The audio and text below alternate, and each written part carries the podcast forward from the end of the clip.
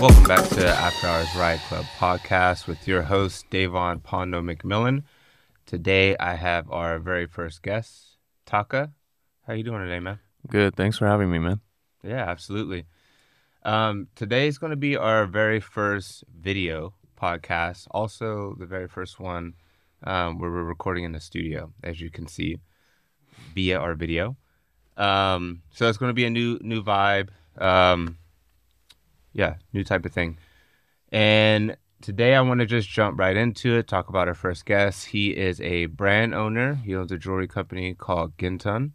Um, he's been a creative for some odd years, but I want to kind of learn a bit about his process and what kind of made him start into designing. So, do you want to tell us a little bit about what made you start making jewelry? Yeah, sure. So, you know, when I was growing up, I actually, I'm not sure if you're familiar with Gundam plastic models.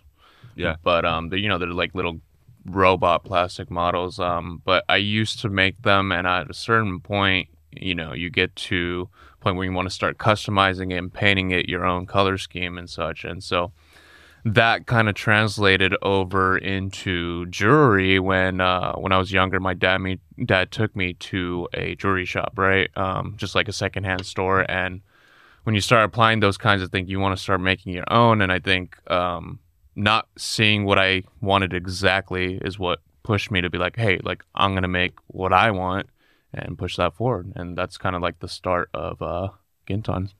That's kind of wild that Gundam was the first thing that got you into that. Like, I You- used to watch Gundam a lot as a Yeah. kid, for sure. I mean, all those anime shows, but I never got into the model building. Yeah, it's it's more so has to do with the fact that, you know, you want to make something kind of your own, right? Like every time I get a car, I have I have to modify it no matter what. Like just For to make it a little bit my own, you know. So that's Yeah. kind of the process of that. Same thing with me too. Anytime Yeah. I get a car, I mean, honestly, the first thing I do with a car is like sweep out the s- the speakers. I take the yeah, exactly. speakers out and all exactly. that stuff. But um, yeah, how was your? I mean, I think with a lot of creatives, um, especially myself, uh, parents like they play a big role in how we develop creatively. How were how were your parents with your creativity? At Um? Honestly, both of them were very hardworking. Um, my dad actually runs a business as well, but um, I think I in watching him navigate that, as well as my mom, she's a nurse, um, kind of navigate that in an artful way, so to speak, because you don't you don't typically think of business as like an artful ordeal, but you know, seeing like the structuring and the scalability, I think like was on in itself, and I think at a young age, seeing that really did not that I was like directly involved, but seeing that kind of helped me to push myself towards in in that direction at least. Yeah. Yeah, my mom was a, a nurse also. My Oh. dad was also super businessy. I mean that it's weird kind of crossing that that boundary between like you know business and creativity and, and art and work. Um, and I think that's a lot about what we're going to talk about today. Uh, but when you started doing the Gundams, you started doing the model building. That's what kind of sparked your interest, right? Well, you know, it, I didn't know it at the time, right? Yeah. It was just more so. It wasn't even like a specific category. Things. There's just that spark of, hey, I want to make it my own. I want to make it my own, and it's at a certain point, those those the, the ones that they sell like just doesn't do it for you, you know. Yeah. So it's kind of like that. Um, there's a phrase called kit bashing where you take different pieces from other other models and then put them together and it's kind of your own, right? So, in a sense, like a lot of art that comes out is kind of like that. It's like a collective um, idea base that you channel into your product, right? So, 100 100%. yeah, I think it was just a spark, so to speak, I guess. when you get those things like it, it's natural for you to want to like build outside the box i guess quite literally like it's experiment. weird because like it's not that i necessarily want to operate outside of that box per se right? Because like i'm still i still like those gundam models they're good they inspire me obviously but um i think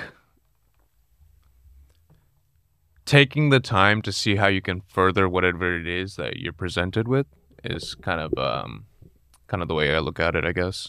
Got you. Um so once you went beyond the um the gundam building i mean you're still art is kind of play the entire time. I Mhm. mean, to me, like it always feels like play. It, it never Yeah. really fully feels like work. Mhm. But was there ever a, a time where you felt yourself, I guess, taking before you got into making jewelry, like in between the Gundam and the jewelry making, where you found yourself taking it a little bit more serious approach to the things you were creating? You know, uh, so I studied like digital film in college. So I was never like a full blown like classically trained artist or anything like that. Um, but I think just working in other businesses kind of helped me to see like a lot of the workflows as well as watching people like. eh, I'll say it this way, like you know, most most of the time it's it's ready, aim, shoot, right? But um, I we were mentioning before this podcast, like a technician's mindset is uh there's there's different styles in doing so, right? And so one of the styles is uh, implement fast, fail fast, fix fast, right? and yeah, and it's either that way or you ready, set, uh, ready, aim, and then shoot, right? yeah, But I like to think of it as ready, shoot, aim, right? So you you you have some kind of idea, you shoot it out, and then you figure it out as you're going along, rather than plan, plan, plan, plan, plan, and then that that that planning might fail anyways, right? So I think in between, you know, the Gundam and jewelry, as I worked through other companies and stuff, I picked that up and then kind of use that as an asset to further what I want to create, I, I guess. that's really important. I feel like, um, and it makes sense as far as your your business mindset. Like a lot, a lot of people think so much about the plan and try to plan for like the inevitable small failures, not really failures, just like the missteps here and there that they never actually start doing the thing that they're planning so hard to do. Right. And then that just makes it seem harder and harder to start. well, know? well, like, and the thing is, is like you do all that planning and like you have this idea in your head, and let's say you execute and it fails, right? It's like even more, I guess, detrimental to, or I guess impactful to e- even your pride, right? It's like, oh man, I did all this planning, it failed anyways, like, and and it's like even if you were to get yourself back up, it's like you still have that lingering feeling. yep. And so if you go into it knowing, you know, okay, I am going to fail at this at a certain point and then kind of pivot to something else or like at least a different way of doing things is like, I guess when you start feeling, uh, I guess figuring it out, so to speak, right? So, Yeah, and you feel. I mean, that's just like you said. It's inevitable. So you feel you feel more comfortable and confident in the fact that like this thing that's happening to you is not uh, only happening to you. It's not like a um, specific situation where you drop the ball. No, it's just part of growing. You're just experiencing these growing pains, overcome them, and adapt and move on. Exactly. Um, so you went, you learned that within school. No, not even school, right? Like, funny thing is, like in school, I studied communication. Didn't really do much with that, except it did help me with the writing. So that's helped me across the board. Um, and then for work, I did IT work. So like, every all my interests were kind of combobulated. Like, you know, I even did digital film, so even that. But I think just knowing, I guess, being comfortable with being uncomfortable, as corny as that sounds, is really the way you f- figure stuff out, right? Yeah, I mean that's where the biggest um, or the most growth happens too. Yep. If you're working in a space of like too much comfortability, you get kind of stagnant. And on the schooling, I mean, I went to um, school and studied fine art.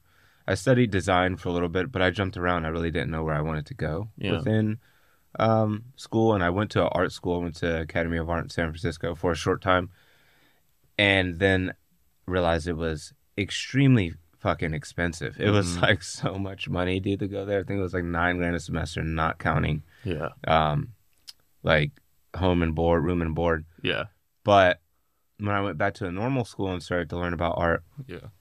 they don't really set you up to make your art a business. They don't give you the, the Mm. right tools to think like you're explaining now with that, you know, um, what is it, ready, shoot, and then set up. Yeah. Like that's Ready, not shoot, aim. that's not really taught, you know. It's Yeah. just kind of they'll teach you the basics and they teach you how to like find your style and kind Yeah. of your voice, but not how to market or like monetize it. And I hate that it has to be monetized, but Yeah. we live in a capitalistic society, so Yeah, actually, that's that's a good point. Um, I didn't particularly go to an art school, but you're right. Like, I I don't recall mentioning or even seeing like, hey, how to make your your uh, your art and business, right? Like you're a living, so to speak. And I think you hit it on the mark there, where it's like there's a disconnect between teaching art, where the people that that are teaching it are teaching the art, but not necessarily showing people how to be sus- not sustainable in the sense of like, hey, this is the material I use, but like sustainable for yourself in the long term to be able to keep doing that without it being a detriment to yourself, right?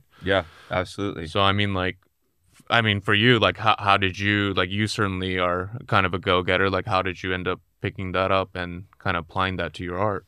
Um, ironically, like in my last semester of school, Yeah. they they started doing a capstone class where they did teach that stuff, but it was like the last class and it was Mm. barely touched on.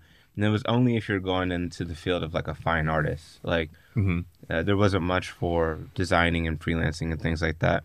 I think for me personally, how I came to learn um, about it is being super indecisive. like just like not knowing which road I wanted to go down, right. and just being like, I, if I want to try these things out, I need to just get into them, like get into the Yeah. thick of it. So I was working uh, art jobs while I was in school, and a lot of professors thought thought that was like a really big plus for me. Like they Mhm. would ask me to give um, small talks about what I was learning working in the field and in the industry and all that stuff, but it was just me being curious about what these jobs were actually like and what they felt like and Mm. knowing if I actually wanted to do them or not. That's fair. Yeah. Yeah. So, as far as your jewelry, your creativity, what you're making, what would you say um, is something that inspires you? Like, what do you go to whenever you feel you need to create something new? What's a place you go to?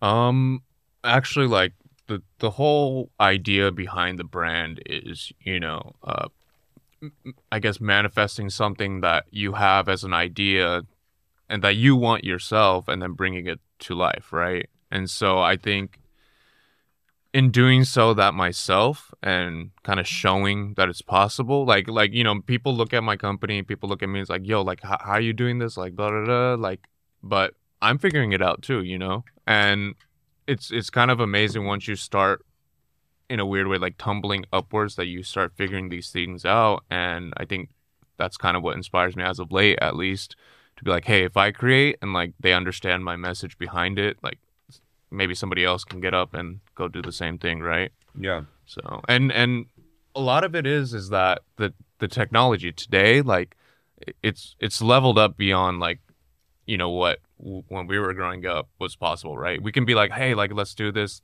but you know there's a limitation to that Yeah. but nowadays it's like you know all, all the whole design process is done from pretty much one computer one person like and and then For sure. streamlined to like you know the manufacturing and whatnot but yeah it's it's amazing what you can do nowadays No, man. Yeah, I, I talk about it all the time. Like my laptop's my prized possession, just because the amount of things that you can, like, I can run a full business from just my. La- I mean, I do. yeah yeah know, right yeah yeah yeah exactly Like, just from my laptop. So, and I, I mean, I just have you ever seen Black Mirror? i have Um, I just was watching something yesterday about AI. Yeah. Uh, making a way for you to relive memories. ah i love that episode man it's like It's crazy. the things they talk like it's funny though because like you know that made that episode made me think about like how you perceive things right Yeah. versus like reality like like you perceive one thing and then but you look at it again and then you're like oh wait like that wasn't the situation For right sure. so it, it is crazy to, to i guess conceptualize that that that's possible but it's like it's it's kind of happening in real time almost already so No, yeah, absolutely. I think we were going to get sidetracked, and that's fine. Um, when I go back home, I'm from Pittsburgh, Pennsylvania, Yeah. originally, and it's like, um, you know, there's like brick roads on the street. There's a lot of like green life, like greenery, trees, plants. Like you can see the vines growing up on old buildings. yeah So there's this really weird and kind of nice um, juxtaposition between like the old and decrepit and like the Mhm. new. They're they're trying to build a bunch of new stuff in the city Mhm. to try to get people to stay, um, back home instead of artists like leaving, going off to LA or wherever else. Uh, they want to give some life back to the city and the youth around the city.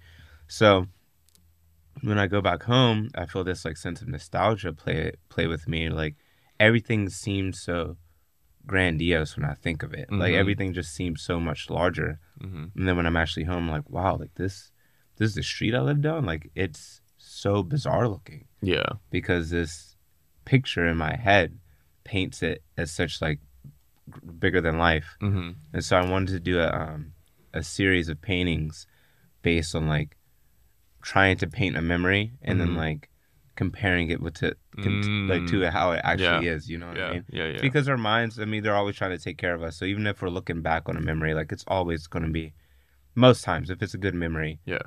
better than it probably actually was. yeah. so I don't know if I'd use that AI tool as much, but Yeah. it'd be cool to like win an argument.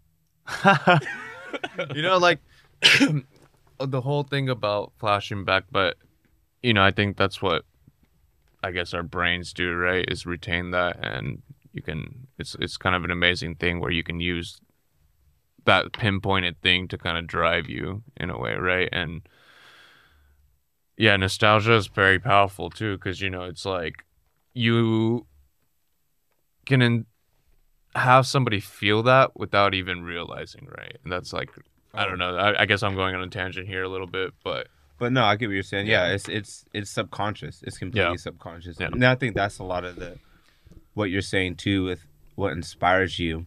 Mm. You know, it's the work you're doing. It's almost like you're inspiring yourself. The work you're doing and the, the work you're producing is seeing that you're able to do Yeah. that and with the hopes of somebody else coming into contact with it and being Yeah. inspired. Yeah. That's a source of inspiration. I feel the same way with a lot of stuff that I do. yeah, yeah, that's Uh, good. I mean, like certainly, like you know, you inspire me too. Like you're doing so many things on like I'm like, oh, like he's just one guy doing it too, you know. Yeah. and so it, it's it's it is inspiring in that way and, and i think it's I, I don't know if it's just because like you know I, i'm more oriented towards the business side of things but a lot of artists struggle with um i guess balancing that out right so Yeah, it's difficult. I think, for one, like we said, no one really teaches you how to deal with that stuff. yeah but I, I think it's like a temperament and like a mentality thing too because sure. you know, a lot of people, you know, I think motivation is kind of like a misnomer in the sense that like people are like, oh, if I'm motivated, like I'll go do it. It's like, nah, dude, like you have to you have to do it and then it's it's like that motivation you get from whatever validation you get from doing it yeah. will be like 10 times more to for you to keep going and i think i think it's that feeling that will keep you going right i think i think a lot of people are just too paralyzed to be like oh this if i do this if uh, it's like yeah you you probably will like but fuck it like what else are you gonna do you know Yeah, for sure. Uh, I read this book. Um, I can't, can't remember the artist's name. I probably won't. I'll try to think of it, but I think it's um, steal like an artist. Yeah, Mhm. that's what it's called. And in uh, some point within the book, they talk about that cycle, like a trifecta of like motivation, inspiration, and like creation, like the Mhm. act of actually executing mm, and how you can use that cycle to your benefit, but how it can also seem can be a crutch. mm-hmm, mm-hmm. Like you, at some point, you feel like I need some kind of mo- like I need something to push me to do this thing. yeah Most times, you just gotta start doing it. yeah Like, no and then you'll get motivated once you're actually in the process. Exactly. It's like you, you go to the gym, you know, like I think most people think like, oh, you know what, like those people that go to the gym, they they want to go to they fucking love no, it's like No, Bro, like, I go like almost every day, but every day I'm like uh, like I don't want to go. But as soon as I get there though, like it's done. Like it's pretty much our I don't even think about it Yeah. once I'm there. And I think that's what you just need to force yourself to do is just and and as corny as it sounds, you know, people like, "Oh, like show up, show up." Like half the time that's all you had to do. yeah, Like just show up. Yeah. I mean, I the same. It's it's sometimes I'm excited to go to the gym, Yeah, absolutely. but it's not. You know? It's not about being excited about going to the the gym. Yeah. It's about being excited about the feeling when I leave the gym.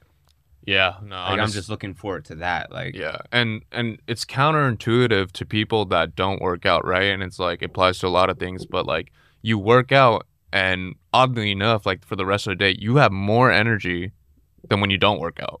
And Yeah. that's uh, that's like so like counterintuitive to like how you think, and that's like how a lot of things are, I guess, in terms of like the art world, to right? Like you you don't know until you just start doing it. You're like, oh crap, like it's progressing. One hundred percent. Yeah. Um, so we talked about the inspiration. Is there any brands you would say inspire you, or any if none of them inspire you? Mhm. Which I'm sure a lot of that, like a lot of it, happens subconsciously Yeah. for me. Exactly. Are there any that you would call your competitors, or that you look for as competition? Um, I wouldn't even say competition. I I truly believe, like, especially nowadays, um, like, it's you're not taking a piece of pie. There's enough pie for everyone, right? Nice. And and ultimately, I think, and uh, you know, for people listening as well as you, there's there's a guy named Dan Koe. Have you heard of him? Dan Koe. Yeah, Uh, he- what he's he like do? he's he's kind of like a motivational business guru kind of guy. He's like he's pretty young too. got you. but yeah. um yeah he just he just kind of gives advice to how to get motivated to start that business of yours and what he says is like in modern times like you are the niche right like you yourself as a brand is a niche so when people start realizing that you know they have something to offer whether that's something stupid. Maybe not everyone wants it right? Yeah. but like you have something to offer and oftentimes people say oh like y- when you sell you got to solve a problem. You got to solve a problem but that problem can be as small as i don't know like uh i want more extra eyelashes here so like i make a product with just that small little pink. i don't know it's just a stupid example but no, one hundred percent. yeah. And you start thinking of your own little problems and little niches that you can solve and offer to other people. Like that's when you can start doing that. And and like I said earlier, that technology today enables you to do that, right? So Yeah.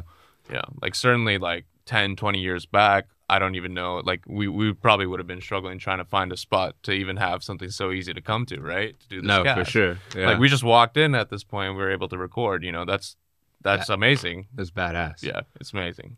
Um. Like any anyone here can come here do the same thing, and like we just came and did it. Yeah, it's uh, Yeah. pirate.com if you're interested. It's just do it. Go to the site, sign up, super easy. They make it really easy for you. We'll have a code for you next time. Or Hell yeah. will. Exactly.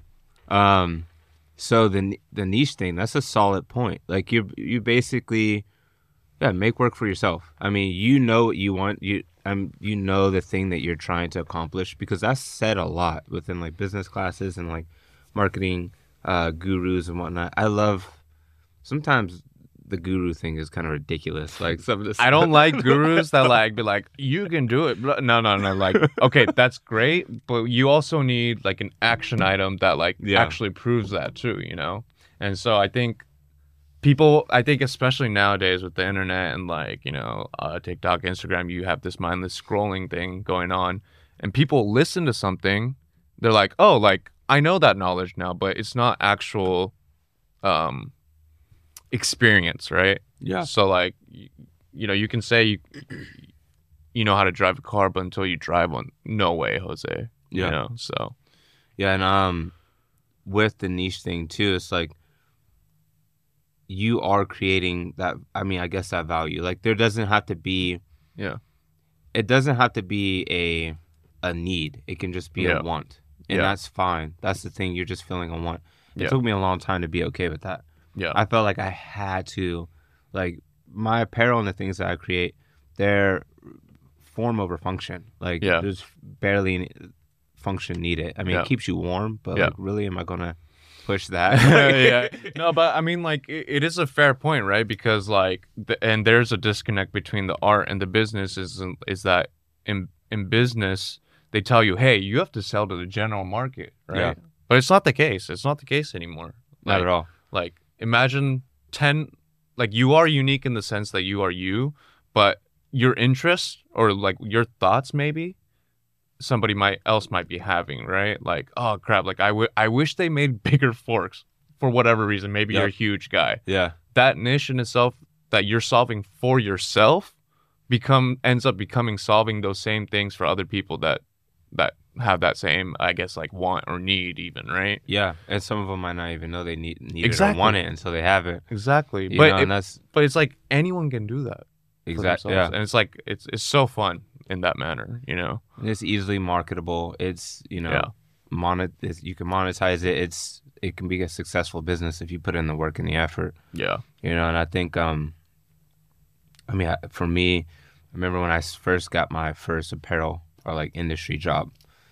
One thing that was said to me at that time was just like when I tried to go outside my box. I think I was making a Jimi Hendrix shirt. Mm-hmm. I was making a Jimmy Jimi Hendrix shirt that was purple, purple haze, and you know I was told that I'm I'm here to sell things. You know, you're here to sell things. You're here not not to make things look cool. You're here to make things that sell. And this Mhm. is it was for Walmart at the time. Mm-hmm. You know, and I, that kind of put me in a box for a while. I had to work my way out of that like mentality that Mm-hmm. yeah, there has to be this value that I'm putting in there. But like you said, with the technology today, social media, the things we have to create, Mm-hmm. it's like back then you might not have been able to find that niche Mm-hmm. because you just couldn't reach as many people Right. in a small amount of time. You didn't have the capabilities. Right. We have the capabilities now, yeah. that and tenfold. So, yeah, that's extremely relevant, dude. Yeah, I mean, Solid point. it's still gonna take time, right? Like, Yeah. you and I both, we've been at it for a while. It's still, we're still grinding away. We, you know, still have the day job. You recently are trying to put down and go forward, like even harder than before. Which, congratulations to you. I'm proud of you. Thank you, man. But um, yeah, I think I think it's just tough for people to realize that, and and I, as soon as you realize, you're like, okay, and like you start thinking towards that way, like you won't be able to sit with yourself without doing it. It's like, why hasn't nobody done, or at least for me, it's like, why hasn't anybody done this before? Like, Yeah. why? Yeah. And I so that, yeah, biggest thing, I guess, if you could just put it in like bold letters, Yeah. you are not the only thing that wants the thing that you want. Precisely, Or you're not the only person that wants the thing that you want. exactly, Just put it out there. There are other people that want that exact same thing. yeah, yeah, and they're willing to pay for it and they're wondering why the fuck no one's doing it just as much as you are. yeah. So no, I mean it. seriously, yeah, yeah, yeah, exactly. do that thing. And like you, you know, people will be like, "Oh, well, there's other people doing it." I mean, like certainly look at jury, right? There's Yeah. there's so many other people doing it, but it's it's really at the end of the day, it starts with myself, right? Like, like yeah, like you don't want to be stuck in a situation where you're like, okay, I gotta sell, sell, sell, sell, and like you started this thing because it was it was for you, right? Yeah. You wanted to provide something that was valuable to you that somebody else might find valuable. So Yeah. I think, um, yeah, I think, There yeah, and, and there are there are ways to go about it and there are some, you know, business business tactics and things that you want to make sure that you're hitting. Um surely if you want to be profitable in the end, but start. Like start Yeah. doing the thing, start making it, start putting it out there. Yeah. And even if you do find I mean, I've certainly found brands that are almost cut I mean, they're cut from the same cloth, you Mhm. know, like it's Mhm. we're marketing the same people.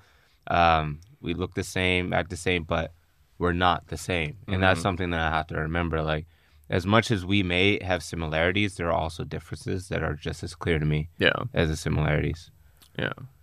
Um, so when you are going to make a new, like a new piece, new drop, um, new collection, what can you talk a little bit about your process, the process that goes into it? Sure, like so the designing phase of it is really like like I said, I'm not some like I can draw and like I've done film editing, but I'm not like a grandiose artist, right? But what I do realize is that there's a lot of whether it's even just in philosophical terms or even in physical terms, right?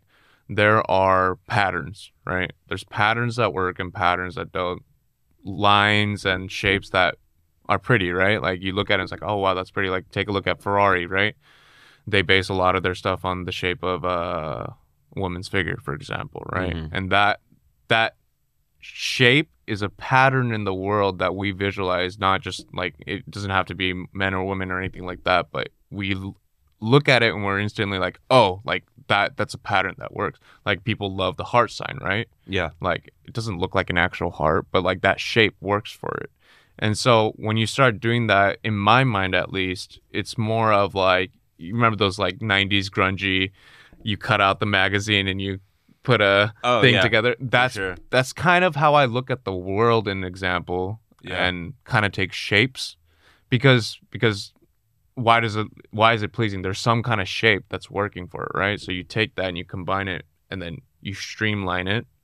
And then my whole thing with my pieces is that I want to make it look like it's in motion. And that's like another thing that I implement in it so that yeah, it's like it's metal, it's stable, but if it looks like it's moving, I think that's kind of the allure of it. But I mean, these are the tiny details of the design process, but you know, that's kind of how I think about it.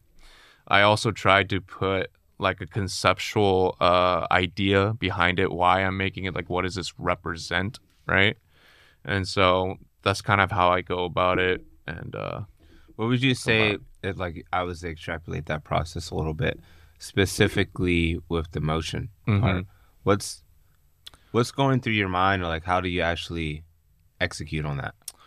Um, there's a really great movie that like I didn't even realize it was like influencing me so much, but stylistically there's this movie called Redline. It's a it's an animation movie. And uh fun, funny like side, sidebar about that thing is like sidebar about that specific anime is like it's been delayed for like 10 years coming out. Like the people who are making it were just like, "Oh no, we got to like we got to keep doing it." And they just had a bunch of drama, but when Wait, it it's, still, it's still not out? no, it's out now. Oh, okay. But that that studio's gone. They're like bankrupt because they've worked so long on this. But Oh, that damn. I I'm so sad because that that uh piece of content or the media is so good and it inspires me a lot and and a lot of and and I'll tell you the reason why I brought that up is because the way that and it's fully anime uh every frame is hand drawn but Ooh, sick. when they have motion going through Yeah. like you know typically what you would draw is somebody moving and then maybe it's some like some kind of indicator that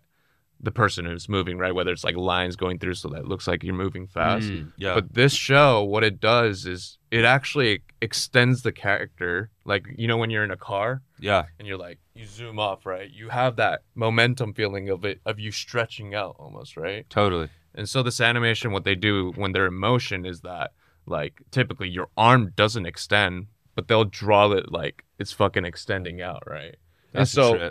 Even it, when you stop a frame, it looks like the arm is moving, even though it's it's still, so to speak. And But so, your is your eye really catching that when it's animated? You mean like you're oh, not? oh yeah, absolutely. It's like just imagine your face, right? And Yeah. then like there's a specific scene where he kind of like drops this like nitrous bomb into his car, and then when he engages, his face goes from like a normal perspective to is stretching out like entire. His face stretches out entirely like this, like the whole frame. that's sick, dude. And so like so like you get that motion of it like Yeah. without actually moving the object itself, and so that's kind of what I try to instill That- in my pieces. It reminds me of um the Netflix anime that just came out with the uh Devil Devilman Crybaby. Exactly. That's Yeah, kind of it. Yeah. right. I I think that's I think Devil May Cry Baby is computer generated, right? I don't think it's hand drawn, is it? I don't think it's hand drawn yeah, either. but just imagine that hand drawn, but like like Redline, like if you haven't seen it, like I highly recommend just like even like the style, clothing, like setting, like yeah, it really it really inspires a lot of the stuff that I do. So I'll pull it up. I'll Yeah, watch yeah. it once Spectrum stops fucking with my hair. oh, good old Spectrum.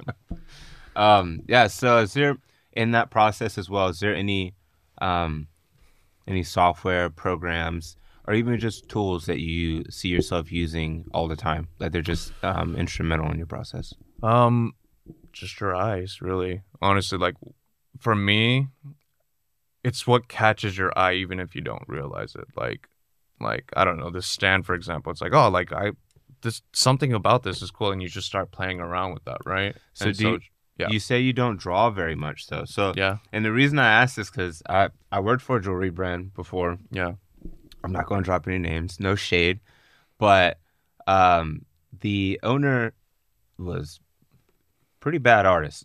Mhm, she mhm. couldn't really draw anything Yeah. that very well, yeah. but she had an artist that drew the things that she was trying to um, emulate, Mhm. and she would draw maybe two minute sketch Mhm. down on a napkin or something like that, and send it to her artist, and her artist would be able to like look at this very crudely drawing thing, and like pull out so much information from it. You know, part of so like like I told you, like like I can't draw like you know if I drew you something, probably look like a chicken sketch. But it's about I think for especially for somebody like me who's not cla- classically trained, a lot of it has to do with what catches your own eye, right? Mm-hmm. And like when people say, "Oh, you have an eye for this and that," it doesn't have to be like it's not like a oh this you have this side like you like think of it as like blue green eyes, right? Like Yeah.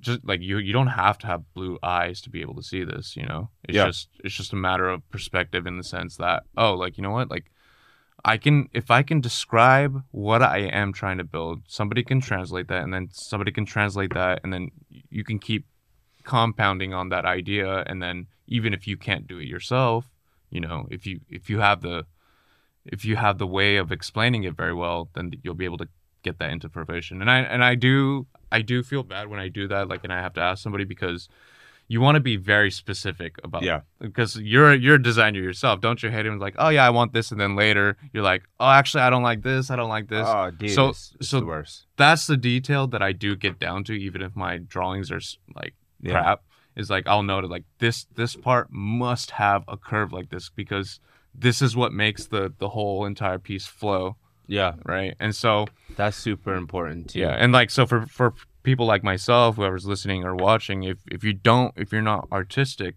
like in terms of the classical sense like you don't draw sculpt or anything like that but you have a vision for it learn how to write learn how to describe it that's the best way to that's i think that's the best thing i can say about that. Solid fucking tip. yeah. Honestly like learn how to communicate well. Communication's so fucking key in almost any field that you're doing anything in. Like if you can't communicate your ideas well then i would take a step back and think on the ideas a little bit more so that you're able to like um, extrapolate the information that so that anyone's able to pick it up Yeah, and I struggle with that myself. So I know, mean, yeah, it's a I do- constant. I do too. Yeah. Like, I mean, I, I recently I just started doing tech packs and trying to design more complicated pieces. Yeah. And found myself like, how's the best way to communicate this? Because I am, a, I was trained as an illustrator first. I'm a good artist, pretty good, and I look over.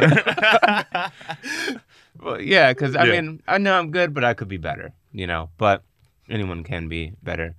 Um, but I'll catch myself like getting way too in the weeds of like the, drawing something. I'm like, Mm, I don't need to draw this, like to Mm. communicate this idea. mhm. I just need to draw this simple thing. It doesn't need to take me four hours to illustrate this highly detailed image. Right, right. Just send the idea and It's- then let them execute. it's kind of like writing, right? Where it's like, oh, you don't need all these extra words. Just boom, like Yeah. it was dark. Boom, done. like it's already described. And sometimes that's all you need. Yeah. And like when you make it so complicated, it's like if you can't even figure out what the fuck you're talking about, like Yeah. I look at it, it's like, oh, it doesn't like no one else is gonna be able to, right? So, totally.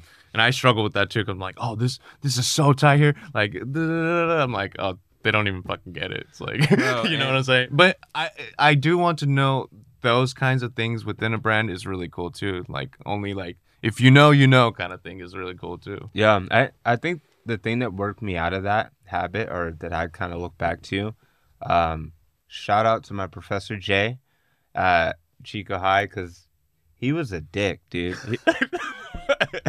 Shout out, fucking dick. he was unapologetically a dick. Like he, we were doing we are doing sketches. Um, this was in my live painting class, Yeah.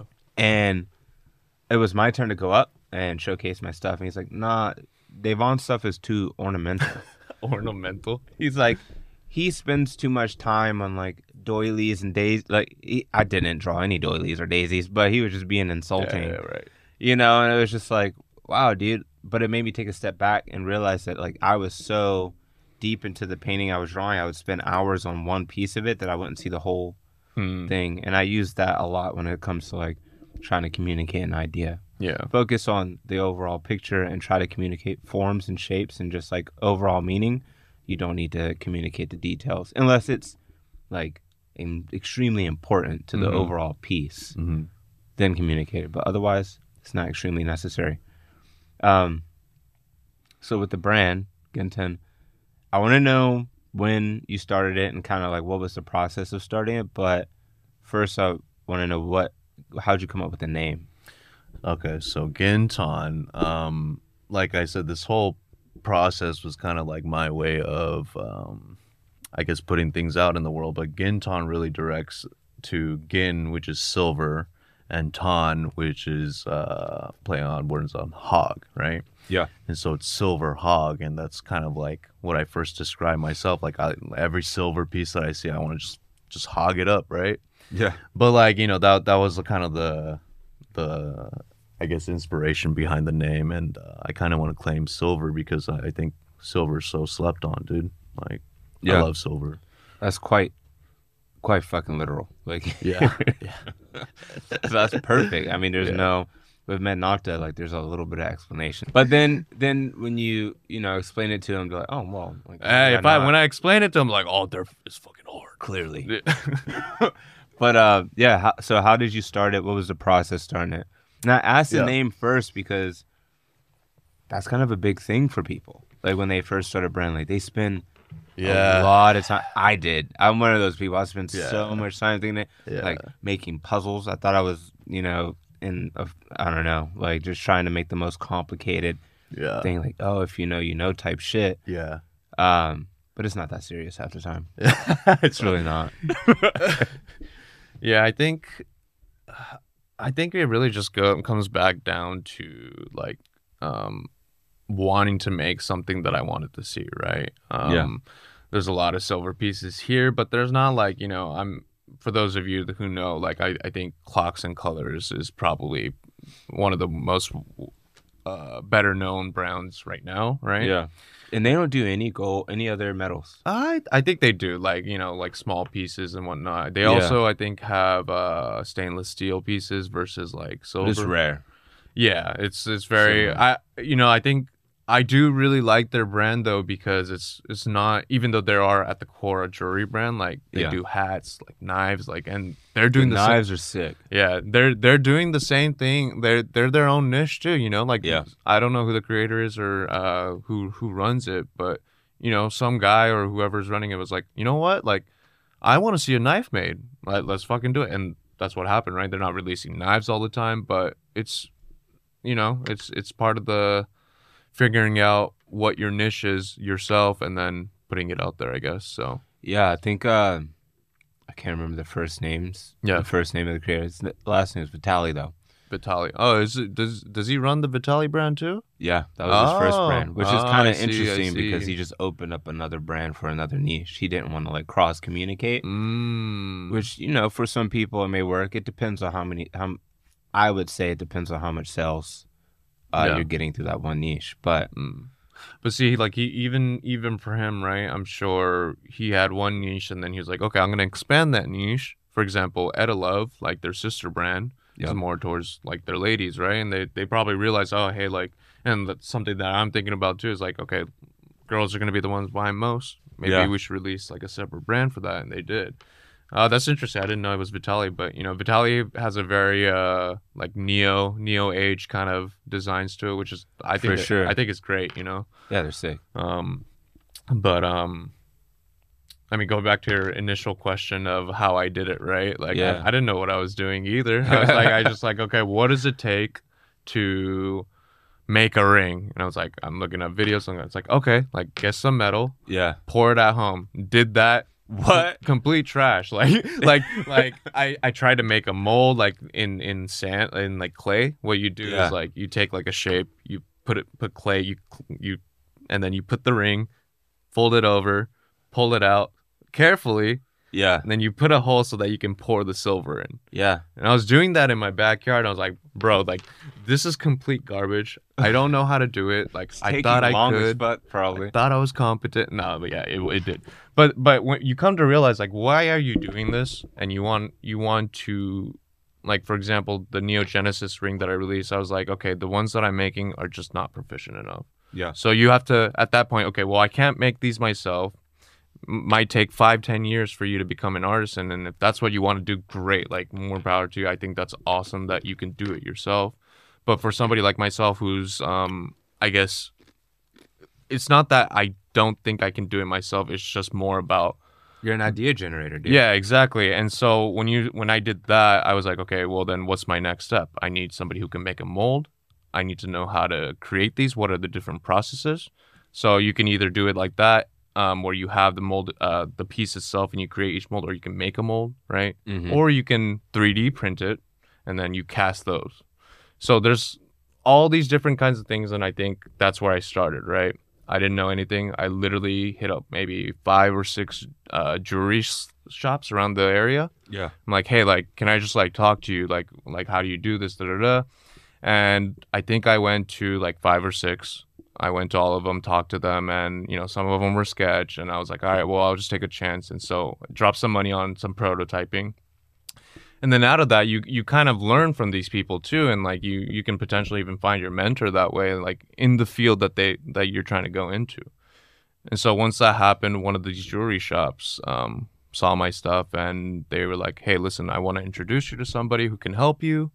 And that's how I actually met my manufacturer. And it's just it's just one guy who does the silver, and you know he's been teaching me a lot too. Shout out to you, Ara, if you're watching. I Hell don't yeah. know if you do, but yeah, you know, like, and you start learning even more, like things that you didn't even think about, and um, I think that's possible. crazy. I What, what is it about when you come to create something? Because I, you're you're certainly not the only one that you jump into making this thing, your brand. When I first started Mednokta, it wasn't even called Mednokta back then. It was Mhm. called mhm. Boulevards. Started off Boulevards, at- as Boulevards. I was like, yeah, we're gonna make the t-shirts in the house. I bought a bunch of equipment, Mhm. made like this super fucking janky screen printing thing yeah, it was a mess, bro. It was so bad. Like we, I was printing it, flashing it in the oven because I didn't even have a You gotta flash, do what you gotta do. like printing it again. And I would like go to Reddit. You know, Reddit's bro. I don't know. Reddit's Reddit. If you know, if you know, you know. yeah. I would go to Reddit and be like, "Yo, what am I doing wrong here? Like, what about this? What about that?" And they're like, "Dude, the print's coming out clean." I'm just, Yeah. I was getting frustrated because I was like, "This Yeah. is so much work." Yeah. and I've I'm I'm doing this and I'm having more ideas, and then more ideas that I'm having, the more Mhm. complicated they are, hmm and then finally you realize like you can't do everything. Like you Yeah. can't. You can either I think um. Oh man, can't remember. Chris Chris Do hmm says the phrase like you can either work on your business or work for your business, hmm hmm right? But you can't do both. Right. right? And at that point, I was working for my business, the only Right. employee. So I had to switch. You got to pivot. You know, you got to realize that even though being an artist, you want to create all the time. Like I want to be making things, And Like you want you want to be able to say like I made that instead Right? of being like oh I had people but like I'm I I'm okay with saying like people help me out like oh, Yeah. absolutely and I'll give them credit for it all like I'm just like the person who has the vision and then these are the people that make it happen right Boom. So you got to separate y- yourself a little bit at Yeah. that point. yeah Um, and that could be a little hard to do for some artists, but Well, this is something that I learned in working in companies, right? Is like, well, this is kind of like a personal philosophy that I got from college is that whatever that you're doing, in order for you to progress, you want to replace yourself, right? And that goes for anything. And so, in order for you to move up into the next slot up, let's say, you need somebody to fill your spot, freeing you to do what you can do, right? And so people tend to think, oh, like I, I'm gonna hire somebody to do this, da, da, da, like they'll do it just as good as me. But no, it's like you're hiring somebody to do it because they can do it substantially better than you, Yeah. and that result ends up being so much better than what you can do, and then you can move on to do different things, and then have these sectors of people handling that what they do best, and then you can do what you do best, which might be organizing all this to yeah, Move you got to jump out the ego for a minute and know, like, Yeah. yeah. I mean, key key phrasing right there, like you're hiring someone better than you. Yeah. You don't you don't want to hire someone not as good or worse than you. Like Yeah. that makes no sense. Yeah. Um. Yeah. and it's an opportunity to learn too because like it, uh, just put it at the extreme imagine you can hire the the most prestigious master of whatever field you're doing like that's an opportunity but you're not going to be like oh well you know what like like there's nothing you're gonna like you're hiring him because he knows those skills and like i think if you have that mentality of finding people who's better than you at doing those things and and they're providing a service let's say like you also can learn uh, uh, speed up the learning process from them and i think that's what I learned and and in stopping myself and be like, oh, I'm gonna do everything myself, everything myself, make myself proficient, which is great too. You should to a certain level. Um, and I also think that just It's- from a personal philosophy, I I this is what I say. I I don't like to ask anybody to do anything that I'm not willing to do myself. Yeah, one hundred percent, and have a, a general understanding about so that you're able to communicate and know what they're Yeah, communicating that's to part of the communication. Yeah. Boom. Um, when the show Walking Dead was going on, Yeah. I had didn't watch that season too much, but when Negan came out, do you remember that? That show is so long. It's uh, it's pretty long, but nonetheless, there's Who there's a guy. Uh, he's just this like fucking guy that like just takes over, runs everything. Kind Oh of. like yeah, yeah, yeah, Yep. Totally. Yeah. So when he came out, Leather dude. Oh? He wore a lot of leather. yeah, yeah, yeah, Yep. with with the bat, yeah. So when he came out, all the people that followed him were um, they called themselves Negan. When people ask them, it's like, "Hey, who are you?" Be like, "I'm Negan," even though they're not. They themselves are not, right? But they're identifying as this person, um, and they're carrying that name through, right? Yeah. And so I think every brand is kind of its own cult in a sense, right? Yeah. And if you can have those people identify with your brand, like, oh, like, oh, like, let's say, take for example, Ginton, like, you know, oh, I love, I love hogging silver, like, oh, like accessorizing, me, I love, love that idea, and they can embody that themselves Yeah. and become Ginton, right? Is when they can start creating their own thing too. In the hive, a part of the hive. Exactly, part of the hive. Part of the hive, dude. But I mean, I mean, certainly take For a real, look though. at like like clubs, right? Like gym clubs, for example. The reason why like it's called a club and Yeah. not just some gym is because they have a collective, uh, shared goal of whether whether it's health or muscles or whatever it is, and like that's what calls people to different gyms, right? Like Yep. Gold's Gym, like you like Arnold Schwarzenegger, you want to be like him. That's that's that's that, you know. There definitely is a collective mindset. Well, like, yeah, everything. Absolutely, and gotta- like it's like it's like a mission itself, and uh, like Planet Fitness, the the gym for people who don't work out, right? And so, so like you've never heard of that? That's their that's their whole branding. It's a gym for people who don't work out. So there's a Mom, there- if you're watching.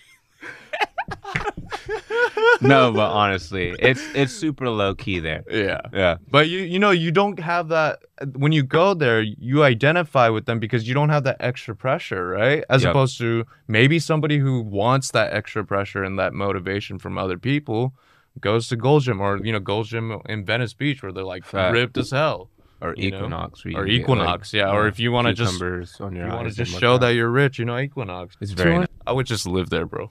Yeah, I would too, honestly. Um, so with you also spoke about your uh, manufactories in the U.S. Yep. and that's a big proponent of the brand. Would you say? Yeah, I, I would say that. And like, absolutely, like, if you are thinking from a business aspect and cost perspective, is probably not the way to go, especially if you, you yourself are not making it. You're not, like, for myself, like, I'll, I don't make a huge portion of that, but that's, ex- it's the cost that I personally am willing to pay to make sure that you have a, a ring that is going to give you that inspiration for yourself, you know? So did you you found him? Mhm. You're saying you're just going to buy the jewelers, asking questions Yep.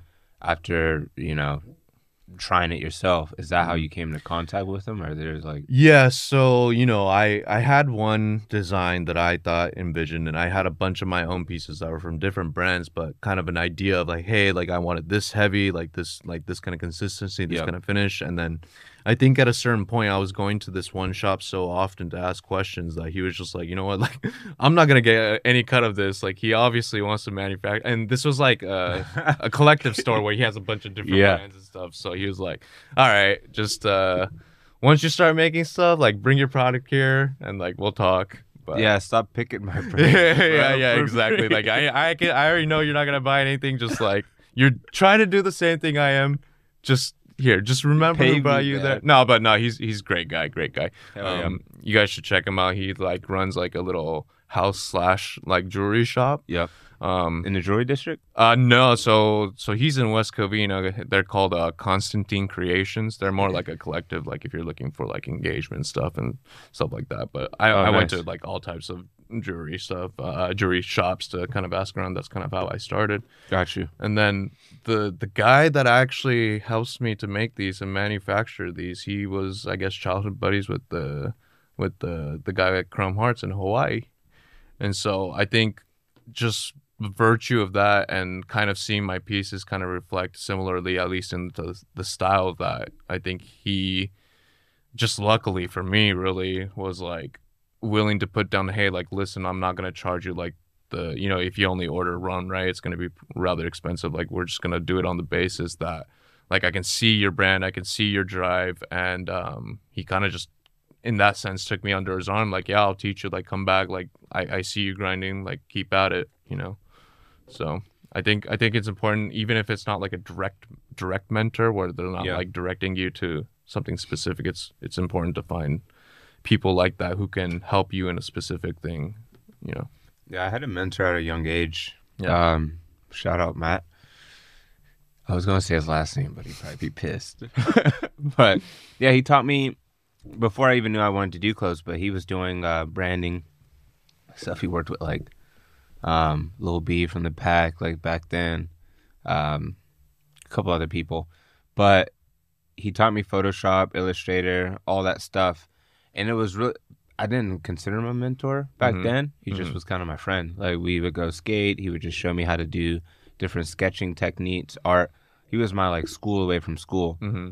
But then, as soon as I started to work within uh, apparel and clothing, I just found myself using a lot of the techniques and things he Yeah. taught me, Yeah. and I was like, "Damn, like dude was my he was my teacher. He was like my Yeah. mentor. I used more, but I, he taught me than I did from school. So it's really nice to have someone like that that you could just like reach out to You know. that like you trust and you respect their work as Yeah. well. You know, um, yeah, that's crazy. Uh, if you could tell yourself something, tell yourself from ten years ago Mm-hmm. something that you feel like could help you today. Mm. What would be that thing? Help you today. That's a good question. I don't even remember ten years ago, bro. I know. I think I think this is gonna be like the, Wait, let the me. let me- closing interview question. Bro, I was in college, like twenty. So, just to be clear, Yeah. we're saying what would my self ten years ago told me now, or no, what would way? you tell? Oh, what? Okay, so okay, Yeah. just start this shit that you're doing now. Like literally, like I had those interests then. Like Mhm. Like maybe not to a point where like hey like I want to fucking run my own thing, but I had that interest of hey dude I'm looking for these rings. I can never find something that's cool. Like just start, whatever Start it just start. Yeah. Yeah, I would I would have done. Yeah, I should have done that, and maybe maybe I would have dropped out of college then too. Honestly, yeah, honestly, same. yeah, and and some people figure it And I out. told me like don't like don't go to Academy of Art. I mean Yeah. no shade at Academy of Art. I'm sure a lot of people Yeah. go there and, and they're a solid school. What I what I would say is like I totally get why um people are like oh if you don't know what to do like just go to school like after high school and shit Yeah. like so you will figure it out and those people some people figure it out like that they drop out first year become rapper whatever the hell it is like Yeah. those are the people who figured out oh this is what I want this is all I'm gonna do Some people learn better in those environments too. yeah like when you I just like don't think it's gotta be that expensive. Fuck. failure can be an important teacher though It's one of the world's greatest teachers, I think. Failure will fucking teach you some shit real quick. Yeah, and you have Um, to. You kind of have to have an ego too about it. It's like you you gotta hate losing a little bit. Yeah. you know, you could be like, oh fuck. I think every art, I think every artist and creative has some ego, and I think it's a little bit pumped up at some point. Yeah, but but, you- I I think that ego needs like it's it, it has to be channeled to be not Serve you, aggressive but assertive in a sense. yeah, Yeah. and you have to know when to you know listen to outside feedback and things that can help you grow, Yeah, and which just some hater shit. Yeah. how to ignore that shit. Yeah. Then uh, one thing I just want to touch on too, for closing it out here, uh, is we were talking about how it's it as artists and creatives we like to work on shit ourselves. Like we get confused between working for and you know working under the brand or working on the brand, and even artists artists do this too. Cause Takashi Murakami, like they have Mhm. teams that paint Mhm. you know, Takashi's not putting out all that work. There's so much work this Yeah. dude is doing Yeah. all the time. Like he's Yeah. not working on all those pieces, but he can communicate an idea yeah, well, and to to the extent where someone can model something, paint something, make some plushies or something like that. yeah, So, I mean, I think that's just a big to me today. That's like one of the biggest things that stand out from what you've been saying. Yeah, and you know, you, you you take a look at movie. Most of the time, it's usually like the leads and like you know the the directors that have the name and like you know the title behind it. But you you've seen you've seen the movie reels. You know how many people involved in a Yeah, it's movie. like 15 minutes of scrolling. yeah, This exactly. shit does not happen in a silo. Exactly, exactly. And it takes time. These like even movies, right? Like they're they're made like two, three years in advance and take like a whole year to so it's like, you know, it, it will I'm not gonna sit here and be like, Oh yeah, it's it's, it's gonna be an easy kick as long as you do it, you know, like you're Yeah. still gonna have to figure it out. you're gonna have some hurdles, but start doing it. Yeah. ASAP. Um, you want to let people know where they can find your work? Uh, yeah. So on Instagram, it's uh, Ginton G I N T O N A P, and then my website is the same, gintonap.com. If you guys are looking for silver or even want to collaborate, hit me up on Insta. Solid. Um, and you know that's episode fucking five for you guys. Thanks for tuning in. Um, I don't know who the next guest is, but you know we're gonna keep running with this shit. We're gonna keep expanding it, keep doing what we do, and yeah, I'll catch you next time.